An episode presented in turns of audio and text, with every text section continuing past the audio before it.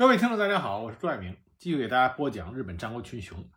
我们接着来讲尼子家的先祖佐佐木道玉。在接着讲佐佐木道玉之前，我们先纠正一个字。在上一集里边，我们谈到佐佐木道玉，他是婆娑罗大名的代表人物，那个念婆娑罗，不念婆沙罗。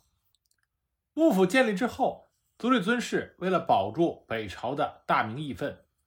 只好承认北朝的皇族、公卿、四社的部分权利，此举就引起了幕府执事高师直等一些武士的不满。他们认为江山是他们打下来的，就应该归武士所有。但佐佐木道玉倒不一定这么想。不过以他的性格，也应该没有把公家放在眼里。公元一三四零年二月，佐佐木道玉在应手之后，路过了天台宗妙法院。知道这里的寺院的红叶正茂，所以就命令后队的属下去随便的摘几枝。有几个鲁莽的人进去以后，就挑最红最艳的采摘。此举正巧被该院的主持妙法院公看到了，于是大家训斥。在这种情况下，道玉的手下非但没有停手，反倒出言讥讽公家，而且还特意挑了一只最大的红叶摘了下来。这个挑衅的举动激怒了寺院里的严立寺的僧兵，这群和尚一拥而上，就把道玉的手下暴打了一顿，赶出了山门。道玉在听说此事之后，勃然大怒，认为这是故意羞辱他，所以马上点了三百多名亲兵，到妙法院四处放火，火势快速的蔓延到周围的地区，临近的建仁寺、开山堂、塔中、瑞光庵。都遭到波及，同时，道玉的嫡子秀刚还趁乱四处抓和尚报复。这下，道玉捅了马蜂窝，他竟然把天台做主的寺院给放火烧了，而且此时的妙法院主持还是光炎天皇的亲弟弟。对山门和公家来说，此举都是极大的侮辱。于是，严立寺的僧人上报光炎天皇，要求幕府。处死道玉、秀刚父子，但由于足利尊氏和他的弟弟足利直义都一直对道玉非常的偏爱，所以处理的事情被一拖再拖。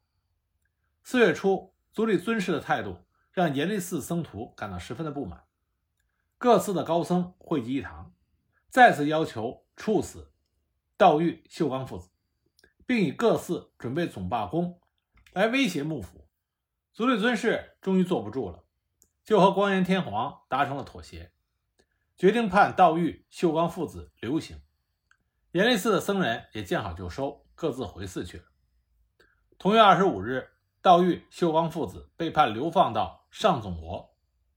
当他们在晋江的国分寺出发的时候，有手下的三百名亲兵以宋主为名跟随，实则是担任护卫，而且这些人个个带着弓矢，腰间缠着。用妙法院神兽猴子的皮做成了腰当，手里还拎着鸟笼，几乎是出游的装束，公然表达对公家的嘲讽。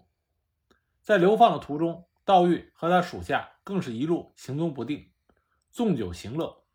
他可能也预料到自己早晚还能东山再起，这次就当是度假。公元一三四三年，佐佐木道玉果然被复职，补任出云守护。同时担任引副头人、平定众、正所执事等要职，并负责幕府与公家之间的交涉工作。公元一三四七年十二月底，为了对付南朝的南部政行，佐佐木道玉跟随总大将高师直一起出征。次年一月三日，南北两军对峙，道玉率军两千人，在范盛山南布阵。五月拂晓，南军首先发动进攻。幕府第一军团的线下野手首先被击溃，第三军团的武田信武在南木军第二阵的攻击下也陷入苦战，形势对北军十分不利。此时的道玉正在密切观察着两军的动向，他发现南木军第二阵只顾攻击高师直的本阵，并没有注意他的部队。数小时后，察觉到南军已经人困马乏，道玉率军突然突袭。将南部军的第二阵击退，扭转了战局。不久之后，南部正行自杀身亡。北军乘胜就攻陷了吉野，迫使南朝的后村上天皇逃往雀生避难。道玉也随军班师回朝，不过他的二儿子秀宗却于二月九日战死在了大和国的水月。那么，执事高师直等人对公家四社的过高待遇感到不满，而足利尊氏的弟弟足利直义的观点则与之对立。足利直义他想要的。只是要恢复镰仓幕府时的旧秩序。作为将军的足利尊氏则较为偏袒高师直一方。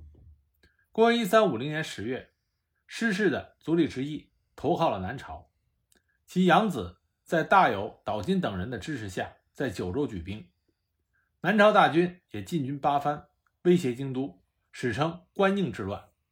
这个时候的佐佐木道玉，他坚定地站在了足利尊氏一方。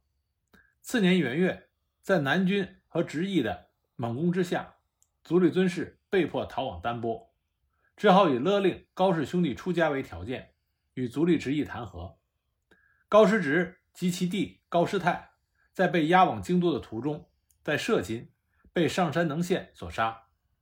但足利尊氏与他弟弟足利直义的矛盾依然存在。公元一三五一年八月十八日，道玉跟随着足利尊氏。向足利直义发起了进攻。九月十二日，两军在晋江交锋，道玉在此战中表现英勇，多次击败敌方的多贺将监和秋山光正。兵败之后的足利直义经越后逃往关东，后来在镰仓又再次兵败，并于次年死去。同时，在这一年的六月，佐佐木氏的宗家六角氏发生变故，原来的家督六角氏赖。决定出家隐居，由于他的嫡长子千寿丸年幼，只好由世赖的弟弟山内信权担任辅政。那宗家势力衰退，而庶流京吉氏却日益强大，这一切幕府都看在眼里。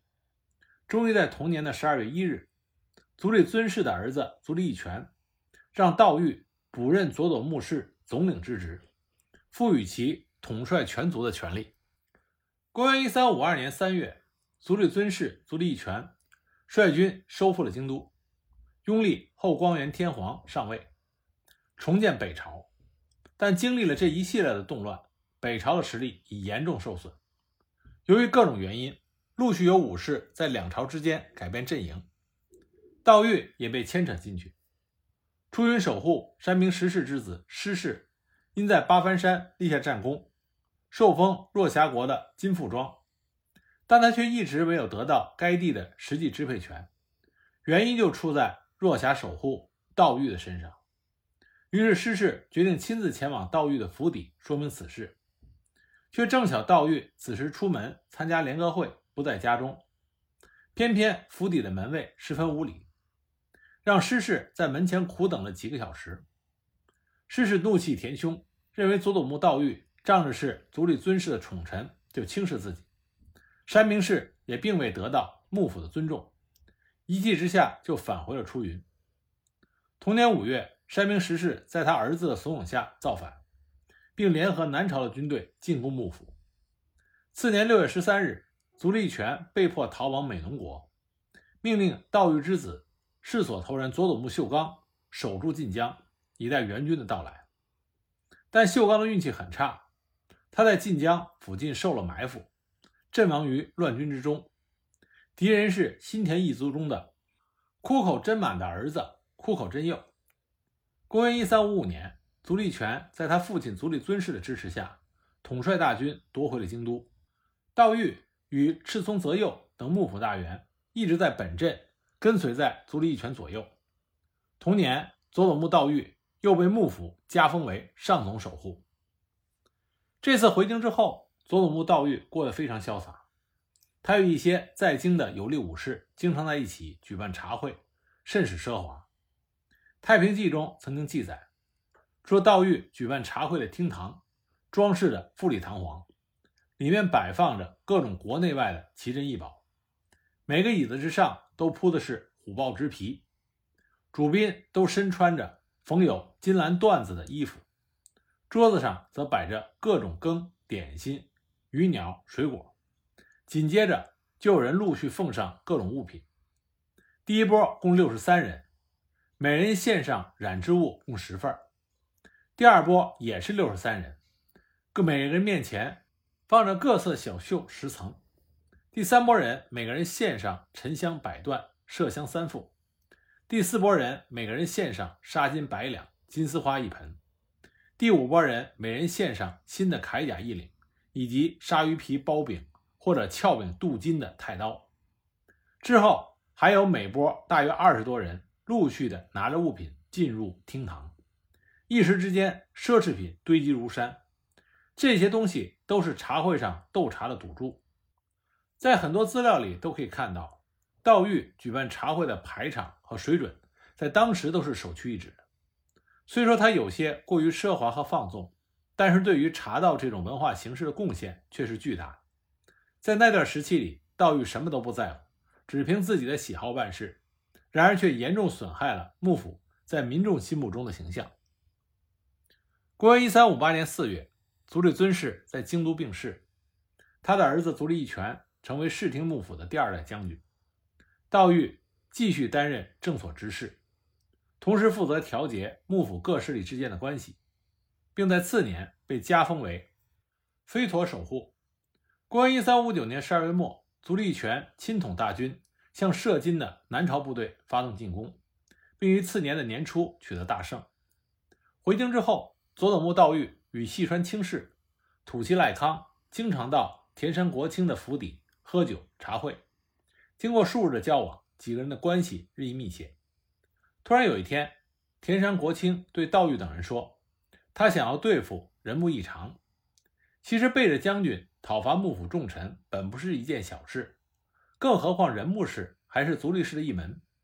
但包括道玉在内，很多人都表示支持国清。”最终，在田山国清等人的要求之下，足利义权命令田山国清、细川清氏在天王寺出阵，准备讨伐人木异常。但天下没有不透风的墙，这件事情被人木异常知道了，他就与侄子人木赖下一起觐见足利权，说佐佐木道玉和细川清氏是要试图趁乱造反，要求将军命令其前去讨伐。可能是由于以前北朝武士背叛的事情发生了太多次，同时也可能是义权缺少经验。总之，他对人木异常的话信以为真。为了对付田山国清等人，人木异常率军进京，调赖下率领两千人镇守四条大宫，他的弟弟赖胜率领一千人守住东寺。后来，为了以防万一，异常又将赖下替回。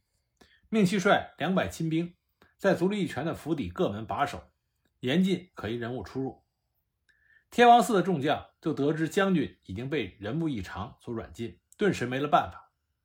这个时候，佐佐木道玉挺身而出，他从小门秘密地潜入足利义权的府邸，首先让将军证明自己的清白，然后说讨伐人木异常是众将的意思。同时，他和足利义权商定。自己稍后会来拜访人木异常，趁着两人召开军事会议的时候，足利义权可以带着几名近袭，扮成女人，从北侧的小门逃出。门外自有接应的人为他们准备好马匹。之后呢，足利权按照计划将人木异常招入，说自己患了感冒，需要休息。不久，佐佐木道玉果然带人前来会见异常。军事会议一直开到深夜。期间，足利权扮成女眷，带领属下逃出了府邸。一个小时之后，乘马抵达了西山。道玉在估计义权已经逃出之后，也起身告辞跑路了。当夜，人木军陷入混乱，人木义长只好率领族人逃跑，后来投奔了南朝。幕府不费一兵就击垮了人木义长。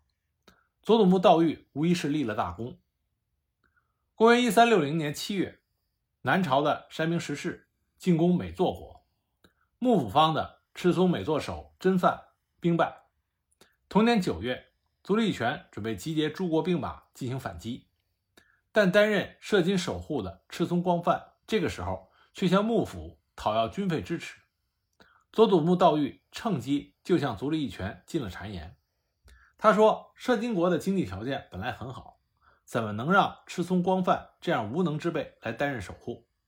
万一南朝的军队要是进攻那里，事情就不妙了。”于是足利义权解除了赤松光范的守护之职，改由道玉的孙子秀全来担任。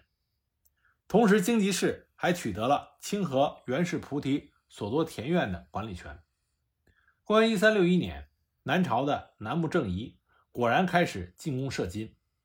佐佐木秀全和他的弟弟左卫门世权引军迎击，但他们两个人在中金川中了南军的埋伏，全部战死在神崎桥。京吉士虽然得到了射金守护的职位，却付出了两个孙子的性命作为代价，这可能是道玉始料未及的。